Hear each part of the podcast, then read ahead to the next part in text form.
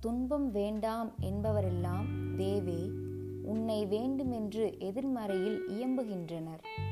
கல்வி கற்க இயலாத மாணாக்கன் பள்ளிக்கூடத்தில் துன்பப்படுகிறான். உயிர் வாழ்க்கை என்னும் பள்ளிக்கூடத்தில் ஒழுங்குபாடு என்னும் கல்வி கற்க இய- இயலாதவர்களெல்லாம் துன்பப்படுகின்றனர். கேடு நினைக்கின்றவனும் கேடு செய்கின்றவனும் ஒரே நிலையில் இருக்கின்றனர். மனம் ஒழுங்கு கெட்டிருக்கும் போது அது துன்பம் துய்க்கிறது. மனதில் உள்ள அழுக்கே துன்பமாக தோன்றுகின்றது.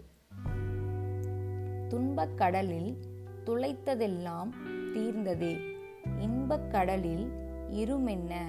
அன்பில் கரைந்து கரைந்துருகி கண்ணருவி காட்ட விரைந்து வரும் ஆனந்தமே.